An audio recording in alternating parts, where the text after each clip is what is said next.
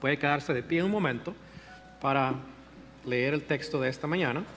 Vamos a estar leyendo el libro de Éxodo. Vamos a leer tres versículos en esta mañana, que es el primer mandamiento, Éxodo capítulo 20. Si usted puede buscarlo, vamos a leer los capítulos a versículos 1 al 3.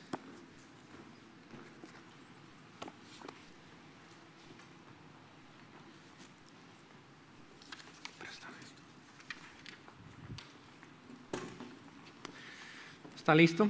Si no tiene Biblia, usted puede seguir en la pantalla también. Este está para usted leerlo ahí. Dice esto: Habló Dios todas estas palabras diciendo: Yo soy Jehová tu Dios, que te saqué de la tierra de Egipto de casa de servidumbre. Lea conmigo junto en alta voz. No tendrás dioses ajenos delante de mí. ¿Otra vez? No tendrás dioses ajenos delante de mí. Felicidades, acaba de memorizar el primer mandamiento. Lo repasa en la casa, ¿cierto? Puede sentarse. ¿Ve que no es muy difícil? No tendrás dioses ajenos delante de mí. Usted ha escuchado este mandato. Bueno, feliz día de los padres, a los papás. déjame ver las manos de los que son papás, por favor. Déjame ver sus manos. ¿Son papás? Eso. Feliz día, papás. Tenemos un tiempo de celebración después del servicio. No se vaya va a ser especial. Las eh, mamás y también las ah, mujeres de la iglesia, porque unas son mamás, otras no, este, han hecho algo especial para nosotros. Ellos dijeron, el Día de las Madres tuvimos un evento bonito para las mamás, ahora queremos hacer algo para los papás. Así es que disfrute con nosotros esta mañana. Y el sermón de esta mañana usted dice, bueno, vamos a hablar de los papás. Sí, ese sermón es muy apropiado para los padres, para los papás, es apropiado para todos, pero ¿saben lo que creo es que papás, creo que lo mejor que podemos dar a nuestra familia como papás es obedecer este mandamiento, es amar a Dios, es no tener dioses ajenos delante de Él. Cuando Dios es primero en nuestra vida, papás, todo va a marchar de acuerdo a la voluntad de Dios. No quiero decir que no van a haber situaciones difíciles o problemas, pero todo va a marchar de acuerdo a la voluntad de Dios. Nuestras esposas, nuestros hijos van a tener el mejor fundamento en sus vidas y la mejor seguridad que ellos pudieran tener cuando Dios es primero en nuestras vidas. Y hoy vamos a aprender qué significa eso, qué significa poner a Dios primero en nuestras vidas. Mire el título que le he dado e, a este tema esta mañana. ¿Quién es primero en tu vida? Es fácil responder esta pregunta, ¿cierto? Yo creo que es muy fácil. Y la mayoría de nosotros inmediatamente vamos a decir Dios o vamos a pensar un poquito más sobre qué significa esto. Piense en estas palabras que están en la pantalla y piense en el orden de prioridad que toma en su, toma en su vida. Escúchelas. Familia, hijos, esposa o esposo, asistir a la reunión de la iglesia, trabajo, diversión, educación, oración, estudio de la Biblia, relaciones con amigos o amigas, vida con personas de la iglesia, servicio a otros, amar a Dios. ¿Cuál es tu orden de prioridad a esas cosas? Quizás va a ser para algunos muchas cosas, no sé cuál es. Aún si piensas en estas palabras, no necesariamente quiere decir que has identificado quién es primero en tu vida o qué es lo que determina si es Dios primero en tu vida. Pero nos ayuda a saber qué orden tienen estas cosas en las prioridades nuestras. Y no necesariamente a lo que dedicas más tiempo. Porque saben que generalmente dedicamos más tiempo, ¿verdad? ¿A qué dedicamos? A dormir. Así es que prioridad no es dormir, aunque dormimos más. Pero lo que nos muestra esta, esta lista es, nos hace pensar cuáles son las prioridades en nuestra vida. Ahora le voy a hacer la segunda, segunda pregunta. Esta es un poquito, es fácil, pero a la vez también nos, nos lleva un poquito más a reflexionar. ¿Cuál o qué debería ser primero en tu vida? ¿Qué debería ser primero en tu vida? ¿O quién? Si eres creyente, la respuesta es muy obvia, ¿cierto? La respuesta es que Dios. debe ser primero en nuestra vida. Algunos dirán, Cristo debe ser primero en mi vida. Sí, es cierto. Él debe ser el centro de tu vida. Él debe ser quien gobierna tu vida. Él debe ser tu Dios. Cualquier otra cosa, cualquier otra persona no debe de ser primero en tu vida. De acuerdo a la escritura, estos son ídolos. Son dioses ajenos delante de Dios. Y esto es lo que nos enseña el primer mandamiento, es no solamente que Jehová Dios es nuestro Dios, el que nos rescató de la esclavitud del pecado a través de Cristo, para que seamos suyos, para que vivamos para Él y le sirvamos solo a Él, pero Él también merece ser el centro de nuestra vida. Él merece que le demos el primer lugar. Cualquier otra persona, cualquier otra cosa que sustituya eso, no es lo que Dios quiere, es un ídolo. Hemos mirado en el capítulo 19 que Él manda a su pueblo a cumplir su pacto que ha hecho con ellos. Recuerdan, lo, estudiamos hace dos semanas. Jason compartió un poco el trasfondo esta semana pasada usando Hechos 15. Gracias Jason por hacerlo. Y Él les, les habla dándoles esas diez palabras, diez mandamientos. Y los primeros dos mandamientos resumen los demás. Los primeros dos mandamientos resumen los siguientes seis. Los primeros dos son en relación con Dios y con otros. Primordialmente, el primer mandamiento habla de amar a Dios. Hablemos qué significa eso, de tener a Dios en primer lugar. Primero, Dios es el único que merece ser primero en nuestra vida. Versículo 2. Yo soy, dice, Jehová, tu Dios. Yo soy Jehová. Esa palabra Jehová es compuesta en español, en hebreo es Yahweh, y eh, se traduce uno que autoexiste, el que siempre es, que ha existido, es el único ser sin comienzo, sin fin. Dice, yo soy Dios. Yo soy Dios. El único que es, fue y será. Solamente es Dios. El único es. Vean en Deuteronomio 10:17 lo que dice también. No solamente sobre todo, incluyendo los dioses falsos, pero vean lo que dice. Porque Jehová, vuestro Dios, es Dios de dioses. Y no que esos dioses son verdaderos, pero Dios está mostrándoles a ellos que lo que la gente cree, los dioses, no son verdaderos. Dice, Dios es Dios de Dios, Señor de señores, Dios grande, poderoso y temible, que no hace excepción de personas ni toma cohecho. Quiero que recuerde esto. Los israelitas habían vivido 400 años en dónde?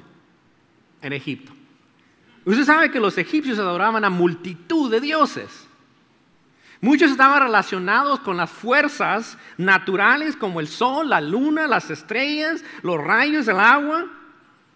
Habían dioses que estaban relacionados con la agricultura y con la fertilidad. Y todos estos dioses supuestamente tenían ciertos poderes. Y ellos sacrificaban, adoraban a estos dioses, aún en la vida agraria, agrarias, creo que es correcto y aún en la vida familiar y en la sexualidad tenían dioses. Todos estos dioses estaban en competencia unos con otros por la vida de las personas. Y Dios le dice a su pueblo, recuerden de dónde salieron ustedes, de Egipto, con todos esos dioses.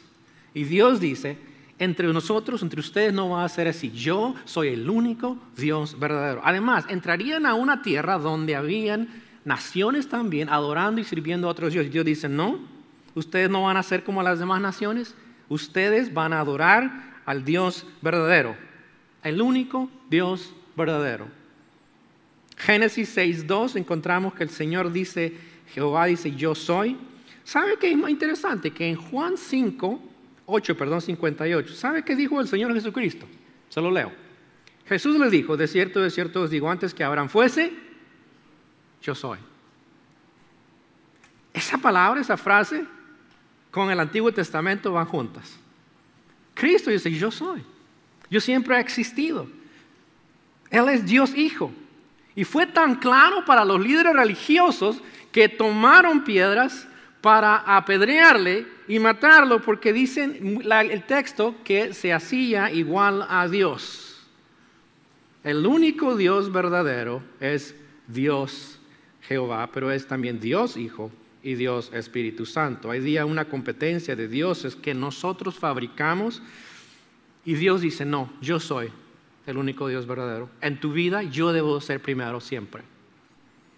Los dioses fabricados no son dioses verdaderos. Yo soy el único Dios verdadero. Segundo, vea lo que también encontramos acerca de Dios. Él es el creador de todo. Jehová o Yahweh no es un Dios, es el Dios. Es el que creó todo lo que existe, es el origen de todo. En Deuteronomio 10:14 dice esto, he aquí, de Jehová tu Dios son los cielos y los cielos de los cielos, la tierra y todas las cosas que hay en ella siendo el único que existe para siempre y que ha existido para siempre, no hay ninguna cosa que exista sin Él o que Él haya sido la causa. Él creó todos los cielos, la tierra y todas las cosas que hay en ella, dice la Escritura. Él es el ser sin causa. A veces nuestros hijos quieren preguntar cuando son niños, ¿quién creó a Dios, cierto? Nadie. Es la única causa sin causa. Él es la causa de todo lo que existe. Mire lo que dice Colosenses 1, 16 y 17. Y usted va a ver un patrón que encontramos en el Antiguo Testamento y se conecta con el Nuevo Testamento. Dios es creador de todo, leímos ahora. Vean Colosenses 1, 16 y 17 que dice, por Él, ¿sabe quién es Él ahí, verdad? Por Él Cristo fueron creadas todas las cosas, las que hay en los cielos, las que hay en la tierra, visibles e invisibles, sean tronos, sean dominios, sean principados, sean potestades, todo fue creado por medio de Él y para Él. Y Él es antes de todas las cosas y todas las cosas en Él subsisten de Cristo. ¿Quién creó todo? Cristo. ¿Quién creó todo? Dios. ¿Quién creó todo? El Espíritu Santo. Es un Dios trino. Pero quiero que vean esta conexión en el Antiguo Testamento, que Dios es el creador de todo, que merece nuestro primer lugar en nuestra vida, pero también es un Dios soberano. Vea por, por, favor también ahí dice, tu Dios en Éxodo 20, tu Dios que te saqué de la tierra de Egipto, de casa de servidumbre. Mira esa palabra, tu Dios. Y Dios dice, yo fui el que te saqué de Egipto. ¿Qué es lo que está diciendo Dios? Ustedes no escogieron salir de ahí. Yo les escogí a ustedes. Yo les saqué de ahí. Y ahora ustedes me pertenecen a mí porque yo les rescaté. Le leo otro texto. En Deuteronomio 10:15 dice, solamente a tus padres se agradó Jehová para amarlos. Note lo que dice. Y escogió su descendencia después de ellos a vosotros de entre todos los pueblos como en este día. ¿Qué está diciendo Dios ahí? Él escogió a Israel porque Él quiso. Él escogió a ellos, no ellos escogieron a Dios. ¿Y cómo demostró Dios que eso es una verdad? Le sacó de Egipto, le rescató, vivían en servidumbre. Duraron 400 años como esclavos y Dios dice, yo les saqué de ahí. Yo Yahweh, yo el Dios que ha existido siempre, les saqué de Egipto y ahora ustedes me pertenecen a mí como nación. ¿Está claro eso? Dice, magnífico, Antiguo Testamento, Nuevo Testamento, no existe eso. Le leo en el Nuevo Testamento. Usted dígame de quién habla esto. Efesios 1, 4 al 7. Según nos escogió en Él antes de la fundación del mundo, para que fuésemos santos y sin mancha delante de Él. En amor, habiéndonos predestinados para ser adoptados hijos suyos por medio de Jesucristo según el puro afecto de su gracia, con la cual nos hizo aceptos en el amado, en quien tenemos redención por su sangre, el perdón de pecados según las riquezas de su gracia. Está hablando de los que han creído en Cristo. ¿Quién nos escogió? Dios. Antes de la fundación del mundo. No estabas tú ahí, no estaba yo ahí. Nos escogió desde ese momento. Fuimos escogidos por Él antes que existiéramos. Lo hizo porque Él quiso. Dice, nos predestinó y nos adoptó. Dice, por el puro afecto de su voluntad. Quiere decir que nosotros no podemos sentirnos orgullosos. Porque esto fue que Dios nos escogió él antes de que nosotros ni siquiera existiéramos. Y vean lo que dice también, para alabanza de la gloria de su gracia. No es para que nosotros nos sintamos superiores, es para la alabanza, la gloria de la gracia de Dios, para levantar a Dios en alto y decir, wow, tu gracia es tan grande que nos salvó a nosotros. Y lo hizo a través de Jesucristo nuestro Señor, que dio su vida por nosotros. Así es que le pertenecemos a Dios, ¿cierto? O Él nos pertenece a nosotros. ¿Por qué? Porque nos escogió. Pero ¿sabe qué? Lo inverso también es correcto. Nosotros le pertenecemos a Él.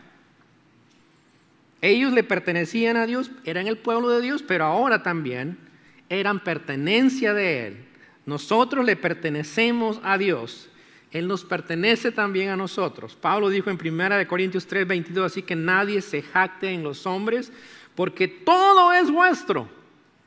Ya sea Pablo, o Apolos, o Cefas, o el mundo, o la vida, o la muerte, o lo presente, o lo porvenir. Todo es vuestro. Y vea lo que dice. Y vosotros de Cristo y Cristo de Dios. Qué interesante, ¿cierto? Tú le perteneces a Dios, tú le perteneces a Cristo, yo le pertenezco a Cristo. Cristo me pertenece a mí. Wow. Él es el único Dios verdadero. Nos salvó, nos rescató, ahora le pertenecemos a Él. Así es que, sabiendo eso, el que debe de tener primer lugar en nuestra vida es Dios, es Cristo en nuestra vida. Esa es la enseñanza de la Escritura que nos dice que como Él es Dios, Él es el único Dios verdadero, Él nos ha rescatado, ahora nosotros le pertenecemos a Él y como le pertenecemos debemos de nosotros ponerle a Él en nuestra vida como primero. Pero nos enseña algo más este mandamiento. Vea el versículo 3 que acabamos de leer. Dígale en altavoz otra vez, no tendrás dioses ajenos delante de mí podrá decir, qué raro que Dios le dice esto. Es obvio, ¿no? Que no deben tener dioses ajenos delante de Él o extraños. Lo que está diciendo Dios es esto. Es que Dios nos manda a amarle a Él sobre todas las cosas. Leamos otro texto que nos dice claramente esto, Deuteronomio 6, 4 y 5. Lo tiene, búsquelo ahí. Deuteronomio 6, 4 y 5, y si no vea la pantalla. Este es lo que dice Dios al pueblo. Oye Israel, Jehová, nuestro Dios, Jehová uno es. Y amarás a Jehová tu Dios de todo tu corazón, de toda tu alma y con todas tus fuerzas. Esa es la declaración de fe de los judíos aún actualmente. Es el Shema. Shema Israel, Adonai Eloheinu, es Adonai Echad. Oye Israel, Jehová nuestro Dios, Jehová uno es. Le llaman el Shema, es de escuchar, escucha. Es la declaración teológica de ellos para decir que Dios merece ser primero en sus vidas. Deben de amarle a Él sobre todas las cosas. Él es el único Dios verdadero. Otra vez, en el mundo en que vivían ellos era un, un, mundo politeísta, viviendo con dioses. Y Dios dice, no, ustedes van a vivir adorando solamente a mí, el Dios verdadero. Jehová es uno. Y mire lo que les dice también en Éxodo 23, si usted sigue leyendo más adelante, versículos 24 y 25. No solamente le dice, no van a tener dioses ajenos, pero dice, no te inclinarás a sus dioses, ni los servirás, ni harás como ellos hacen, las naciones. Antes los destruirás del todo y quebrarás totalmente sus estatuas a las naciones que tenían esto mas a Jehová vuestro Dios serviréis. ¿Mm? Deben de servir solamente a Dios. Y vean lo que, la siguiente frase, muy interesante. Y Él bendecirá tu pan y tus aguas, y yo quitaré toda enfermedad en medio de ti. Dios dice, si tú me tienes a mí como Dios y no sigues dioses ajenos, me sirves a mí, yo te he de bendecir, voy a quitar toda enfermedad de tu pueblo del pueblo. Esto aplica a nosotros. Solo Jehová es Dios. En nuestro mundo hay cantidad de dioses fabricados, pero ¿sabe quién fabrica la mayoría de esos dioses? Nosotros. No los compramos, los hacemos nosotros. Son más sofisticados. La cultura nuestra también fabrica dioses. Es una fábrica de dioses. Pero el creyente ha sido llamado a amar a Dios Versículo 5 de lo que leímos en Deuteronomio dice esto también, amarás a Jehová tu Dios. ¿Cómo deben de amar a Dios? Dice, de todo tu corazón y de toda tu alma. ¿Sabe? El Señor Jesucristo añadió mente ahí. Ah, mente, con toda tu alma y con todas tus fuerzas. En otras palabras, es muy sencillo. Debemos de amar a Dios completamente con todo nuestro ser, No hay ninguna área en nuestra vida que debe estar reservada para nosotros mismos. Todo nuestro ser debe de pertenecerle a Dios.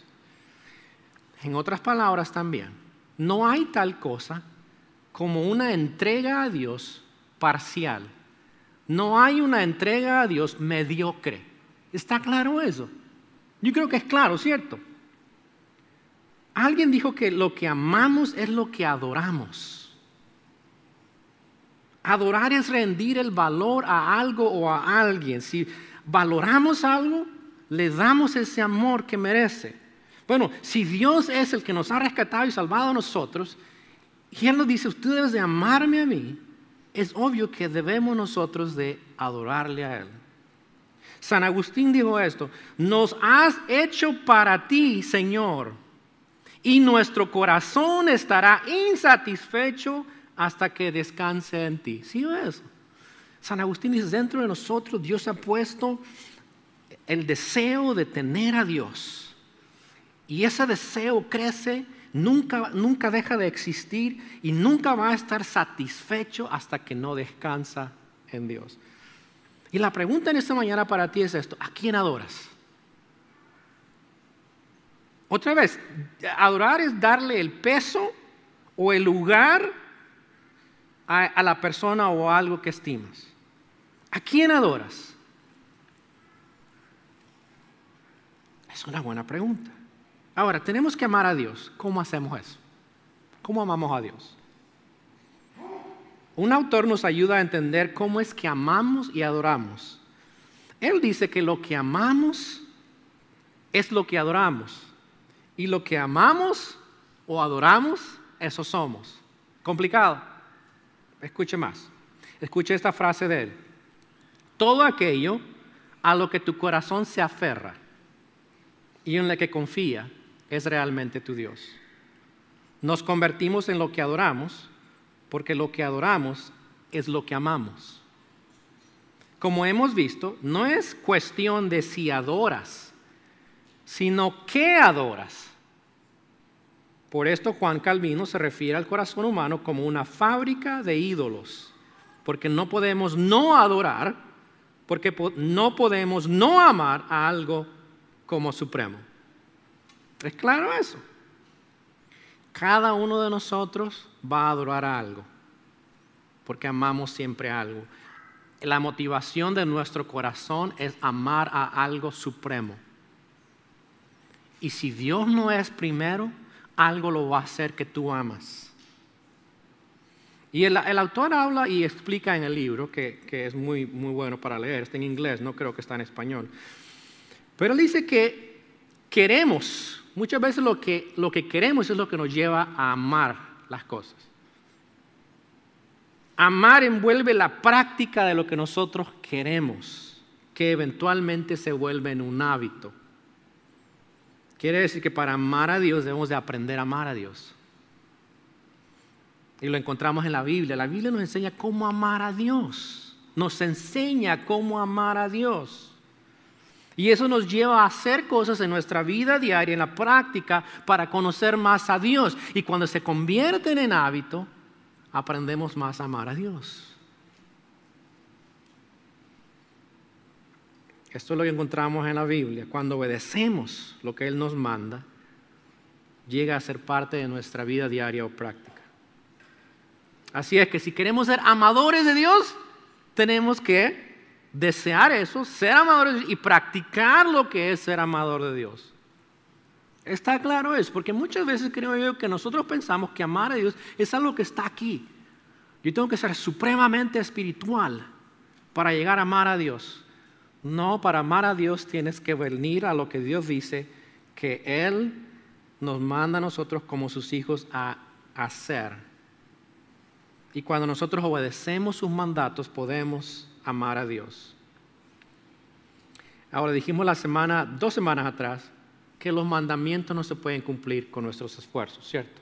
Cuando estoy hablando de esto, quiero decirte que si no has dado la vida, tu vida a Cristo, no has creído en Él como tu Señor y Salvador, esto es una, es una regla, te, te suena como regla y vas a empezar a, tratar de llevar a cabo haciendo ciertas cosas. Quiero amar a Dios yendo a la iglesia. No, no es eso. tienes que dar tu vida a Cristo primero.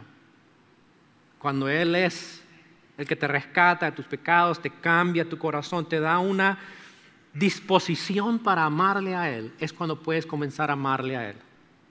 Está claro, y creyentes también entienden esto, que esto no es para tu salvación, es para aprender a amar al Dios que te salvó.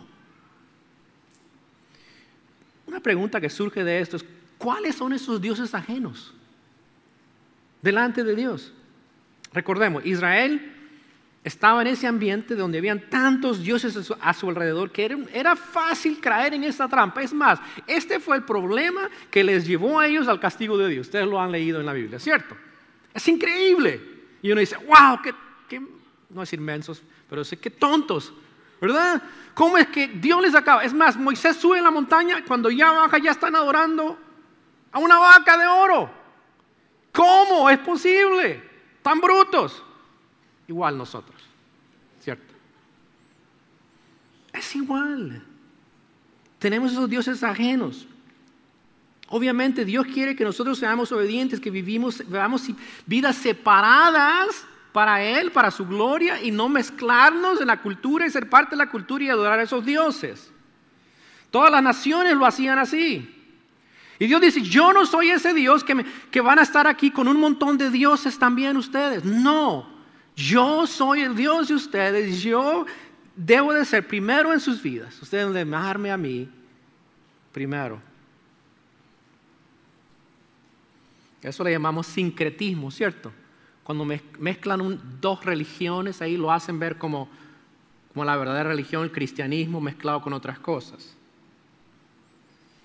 Esos son los falsos dioses. Nosotros los creyentes lo hacemos también. El sincretismo cultural, metemos la cultura decimos que algo es, es verdadero, es de Dios, pero mezclamos la cultura con lo que creemos, se convierte en un sincretismo. Dios dice, no, no tendrás dioses ajenos, falsos delante de mí. Y hay muchos dioses ajenos y falsos que compiten por nuestro amor y nuestra adoración. Como les dije anteriormente, nuestros dioses son más sofisticados la cultura influye en nuestro mundo en el área moral, lo sabemos. Nos dice que todo está bien y muchos cristianos están convencidos que lo que dicen ellos debe de ser la verdad. Creen que pueden vivir siendo cristianos creyendo en las, en las ideas y las prácticas inmorales de la cultura. Y Dios dice, no tendrás dioses ajenos delante de mí. Le voy a dar un, solamente un ejemplo, porque la semana que viene podemos hablar más de esto. Uno de esos dioses puede ser el trabajo. Le voy a explicar cómo llega a ser el trabajo su Dios. Basado en lo que nos dijo este autor que escribió sobre lo que amamos y hacemos. ¿Okay? Trabajamos porque debemos y también porque queremos. La mayoría de nosotros queremos y porque debemos. Trabajamos mucho y esto empieza a establecer una orientación nuestra, dando nuestro tiempo y nuestro esfuerzo hacia ello, hacia nuestro trabajo. Ahora, esto produce lo que queremos. ¿Qué, queremos cuando trabajamos? Es obvio, ¿cierto? Queremos qué? Dinero. Queremos la estabilidad económica. Y si nos gusta el trabajo, ¿qué hacemos? Se vuelve un placer, se vuelve un deleite y lo hago más y más. Y produce más para mí. Y yo lo sigo haciendo. Queremos hacerlo. Ponemos el esfuerzo físico, mental. Y eso poco a poco que hace se arraiga en nuestro corazón como algo que amamos. Y nada es más valioso que mi trabajo. Es en ese momento tu trabajo se convirtió en un ídolo. Y eso sucede sin que nosotros pensemos que estamos haciéndolo. Y Dios nos recuerda en esta mañana, dice, no te harás, no tendrás dioses ajenos delante de mí. ¿Qué pasa cuando yo tengo esos dioses ajenos? ¿Cuáles son los resultados? En primer lugar, todo Dios ajeno te aleja de Dios. En la cultura politeísta que Israel, en la que Israel estaba, estaba prohibido tener dioses ajenos. No debería caer en esa trampa. Tenían al único Dios verdadero, Yahweh. Solo a Él debían amar, seguir y servir. Pero ¿sabe qué pasa? Cuando no fueron obedientes a Él en eso y cayeron en eso, es más, les dije, haciéndolo casi ah, al ir, eh, Moisés al bajar ya estaban ellos en la idolatría, les alejó de Dios inmediatamente. Los dioses ajenos nos alejan de Dios. No tengo que decirles que eso es cierto, ustedes lo saben. Segundo lugar, todo Dios ajeno nos lleva al fracaso espiritual y afecta toda nuestra vida. Si no me cree, vaya a Romanos capítulo 1, versículos 18 32, léalo en casa y se va a dar cuenta cuando sustituimos a Dios como el Dios verdadero y adoramos a la creación antes que al Creador, hay una consecuencia no solamente espiritual, pero hay una consecuencia moral en la vida de las personas. El caos espiritual afecta toda la vida social, emocional y moral. A propósito, la conferencia que tenemos, que yo creo que todos ustedes se van a inscribir en esta mañana, porque es, obviamente les va a enseñar a amar a Dios. Quiero decirle esto. Vamos a cubrir tres aspectos en, en esa conferencia. El aspecto emocional, el aspecto mental, pero el aspecto espiritual. ¿Y sabe por qué el aspecto espiritual? Es lógico. Como creyentes sabemos que el problema principal que tenemos es espiritual y de lo espiritual se deriva todo lo demás. Y en esta conferencia vamos a darle también las, herramientas espiritual para que usted pueda también salir de las situaciones que le tienen atado, emocionalmente o mentalmente. Y, no es eh, exageración que cuando digo la frase que generalmente cuando me preguntan esto es, ¿por qué creo que esto es importante? Es porque sabe, mire, la mayoría de nosotros tenemos algo mentalmente o emocionalmente que nos afecta nuestra vida espiritual. Usted dice, yo no, yo no, yo no, no, usted tiene. Si, usted quiere, haga una cita conmigo, pero sea, sea abierto. Yo puedo demostrarle que usted tiene algo en su vida o tuvo algo en su vida que le ha afectado en la manera que usted responde espiritualmente. Y eso es generalmente lo que pasa. La gente no sabe por qué yo no crezco, no puedo amar a Dios. Le doy un ejemplo que no está para darlo. El concepto de un papá. ¿Cuántos de ustedes no tuvieron papá? Como yo. Oh, aquí estoy. Yo no tuve papá. Usted dice, ¿me afectó eso? Claro, me afectó. Mi concepto de papá tiene mucho también que ver cómo yo veo a Dios. Y si yo no entiendo cómo es que Dios es, yo voy a vivir pensando que mi papá es que Dios es como mi papá, que me abandonó, que no quiso jamás tener una relación conmigo, aun cuando lo busqué. ¿Sí? Usted también quizás tiene eso. Esa es la conferencia que vamos a tener este sábado que viene. Yo quiero que usted venga porque yo creo que usted va a beneficiarse, le va a ayudar a aprender a amar a Dios. Déjeme terminar haciendo algunas preguntas. ¿Cómo puede comenzar a poner a Dios primero en su vida. ¿Está listo? Primero, evalúe sus prioridades. Mire dónde gasta su tiempo. Si usted quiere, escriba sus prioridades. Le va a ayudar a ver dónde usted está gastando tiempo. Va a observar qué es lo que realmente usted está gastando tiempo. No más tiempo, pero el tiempo. ¿Dónde está?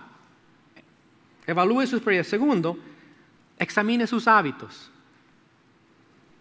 ¿Qué es lo que hace constantemente en forma de hábito? Y un hábito es algo casi automático, ¿cierto? Lo hace constante y ha llegado a ser parte de su vida. Quiero que haga esta pregunta cuando piense en sus hábitos. ¿Incluyen estos hábitos los que te ayudan a amar a Dios? ¿Cuáles son esos hábitos? Por ejemplo, incluye tus hábitos la oración a tiempos solas con Dios, en silencio con Dios. Incluye eso. Incluye conversaciones con otros acerca de Él. Incluye la lectura de la palabra de Dios. Incluye el estudio de la palabra de Dios, cosas diferentes. Eh, incluye la reflexión de la escritura a medida que voy aprendiendo de ella. Incluye la adoración a Dios durante el día, no solamente el domingo, pero durante el día, durante la semana, y que tú expresas esa adoración a la vez con tus labios y puede ser con música o cantos espirituales. Incluye eso parte de tus hábitos. Incluye esto también la asistencia y la participación constante en la adoración como esta. Es constante, es regular. ¿Sabe? Juan Calvino, teólogo del siglo pasado, dijo que la iglesia es un gimnasio espiritual. ¿Por qué? Porque él dice que la, la iglesia debería ser nuestro lugar de capacitación para el proceso de santificación o de amar a Dios. Quiere decir que debemos de estar envueltos en ese régimen de aprender a amar a Dios. Requiere dedicación, requiere disciplina, requiere dejar excusas para no hacer lo que Dios nos manda. ¿Recuerdan el libro que leímos? Me comprometo. Ah, estábamos hablando con Araceli esta mañana, ¿cierto? Sobre el libro. Ese libro tan breve, tan corto, nos dijo, dejen las excusas, enfóquense en ser cristianos comprometidos con la iglesia y no para que la iglesia me dé, sino para que yo pueda crecer en mi fe. Nuestra iglesia tiene maneras de que tú puedes aprender a amar a Dios. A las nueve tenemos clase, tenemos grupos misionales de discipulado, tenemos estudios semestrales para mujeres, para hombres. Tenemos clases generalmente como las de membresía que ya vienen también. Son maneras de aprender a amar a Dios. Es el gimnasio para nosotros. Si no te envuelves, no vas a hacerlo. Incluye también leer buenos libros cristianos. Y en esta mañana tengo un reto para los papás. Lo bueno es que no tengo suficientes libros para todos los hombres. Y sin duda ustedes, la mayoría de ustedes va a decir, sí, yo lo quiero. No tengo suficientes de libro que se llama Pelea. No piense, hoy voy a pelear con mi esposa. No, no, no, voy a, no, me va a enseñar a pelear. Dice, las claves para ganar la batalla que importan. Tengo 18 copias disponibles. Se lo voy a regalar si usted me escribe su nombre, su correo electrónico, su teléfono, porque yo voy a estar mandándole mensajes, lo vamos a estar leyendo, yo lo voy a estar leyendo. Él usa la vida de Sansón para mostrarnos lo que vale la pena pelear como hombres y lo que no vale la pena pelear. ¿Quiere aprender a amar a Dios? Aprendamos de autores como él. Tengo otra vez como 18 copas disponibles, pero hay otro libro ahí que enseña sobre cómo enseñar a nuestros hijos a ser uh, hombres. Eso lo puede llevar y no tiene que comprometerse a esto, si prefiere eso, ¿verdad? Entonces, esa es manera también de crecer y aprender a amar a Dios Examine sus hábitos. Número tres, evalúa lo que más quieres. Piensa qué es lo que más quieres o anhelas. El autor de, este libro dice, telos, el fin. ¿Qué es lo que quieres? ¿Qué es lo que quieres? Allá, el futuro, ¿qué es lo que quieres? Evalúa lo que más quieres. Mira lo que escribió él esto acerca de esto. Y ser humano es estar animado y orientado por alguna versión de la buena vida, alguna imagen de lo que creemos que cuenta como floreciente. O sea, la imagen de ah, lo, lo mejor, lo que es vivir una vida llena. Y queremos, dice, aquello que anhelamos. Nosotros deseamos. Es por eso que el modo más fundamental de orientación hacia el mundo es el amor. Solo que está diciendo el autor es esto. Todos tenemos ese deseo, anhelo de algo en el futuro. Y ese anhelo debería de ser Dios para amarle más a Él. Pero generalmente es algo más que nosotros queremos y eso es lo que amamos. Y si quieres amar a Dios, debes desear amarle. Y para eso vas a necesitar hacer cambios. Debes de comenzar con lo que Dios te ha dicho que hagas hoy. Solo cuando vuelves a Él vas a poder entender lo que Él quiere para tu vida. Vas a poder aprender a amarle. Dios te da la opción de no hacer nada también. Pero te voy a decir, si eres, eres creyente, no te va a dejar en paz. Te lo digo, por experiencia. ¿Quieres saber mi historia? Te lo cuento después. Si tú rehusas amar a Dios, Dios te seguirá hablando hasta que llegue ese día que tú le respondas a Él. Mientras más tiempo pase, menos posibilidades que tú tomes esa iniciativa y Dios tiene que tomar la iniciativa en tu vida. Puede que Él intervenga fuertemente en tu vida con disciplina. No quiero asustarte, pero de igual manera tú darás cuenta a Dios por ello. La primera palabra o primer mandamiento, Dios nos dice que debemos amarle a Él sobre todas las cosas, sobre todas las personas. Él debe ser primero en nuestra vida. Es para todos nosotros este mandato, creyentes o no creyentes, pero comienza que tú leas tu vida a Cristo. En cuarto lugar, decide amar a Dios primero antes de todas las cosas y personas. Ser humano, dijo este autor, es tener un corazón. Tú no puedes no amar. La pregunta no es si vas a amar algo como supremo, la pregunta es qué amarás como supremo. Y tú eres lo que más amas. ¿Qué o quién, a quién amarás tú primero? ¿Será uno que ama a Dios? ¿O serás uno que pone en primer lugar cualquier otra cosa y no Dios? Espero que sea la primera opción. Señor, gracias te damos en esta mañana por la palabra tuya. Gracias por enseñarnos lo que significa amarte a ti. Cantamos esta mañana acerca de lo único que quiero es adorarte. Bueno, adorarte a ti es amarte, es darte el honor, darte el valor principal en nuestra vida. Mi oración, Señor, es que cada uno de nosotros en esta mañana podamos decirte, yo quiero adorarte, quiero amarte, aquí está mi vida, toda completa, no hay alguien en mi vida que yo no quiera que tú seas parte y en esta mañana la doy a ti para que sea tuya para siempre. Quiero aprender a amarte cada día, quiero vivir toda mi vida comprometida a ti. Esa es nuestra oración en esta mañana como iglesia, como papás queremos amarte sobre todas las cosas para que nuestros hijos puedan mirar ese amor y quieran querer vivir como nosotros, sabiendo que el amor hacia ti es realmente lo mejor y lo mereces porque nos has dado todo ya para poderlo hacer. En el nombre de Cristo.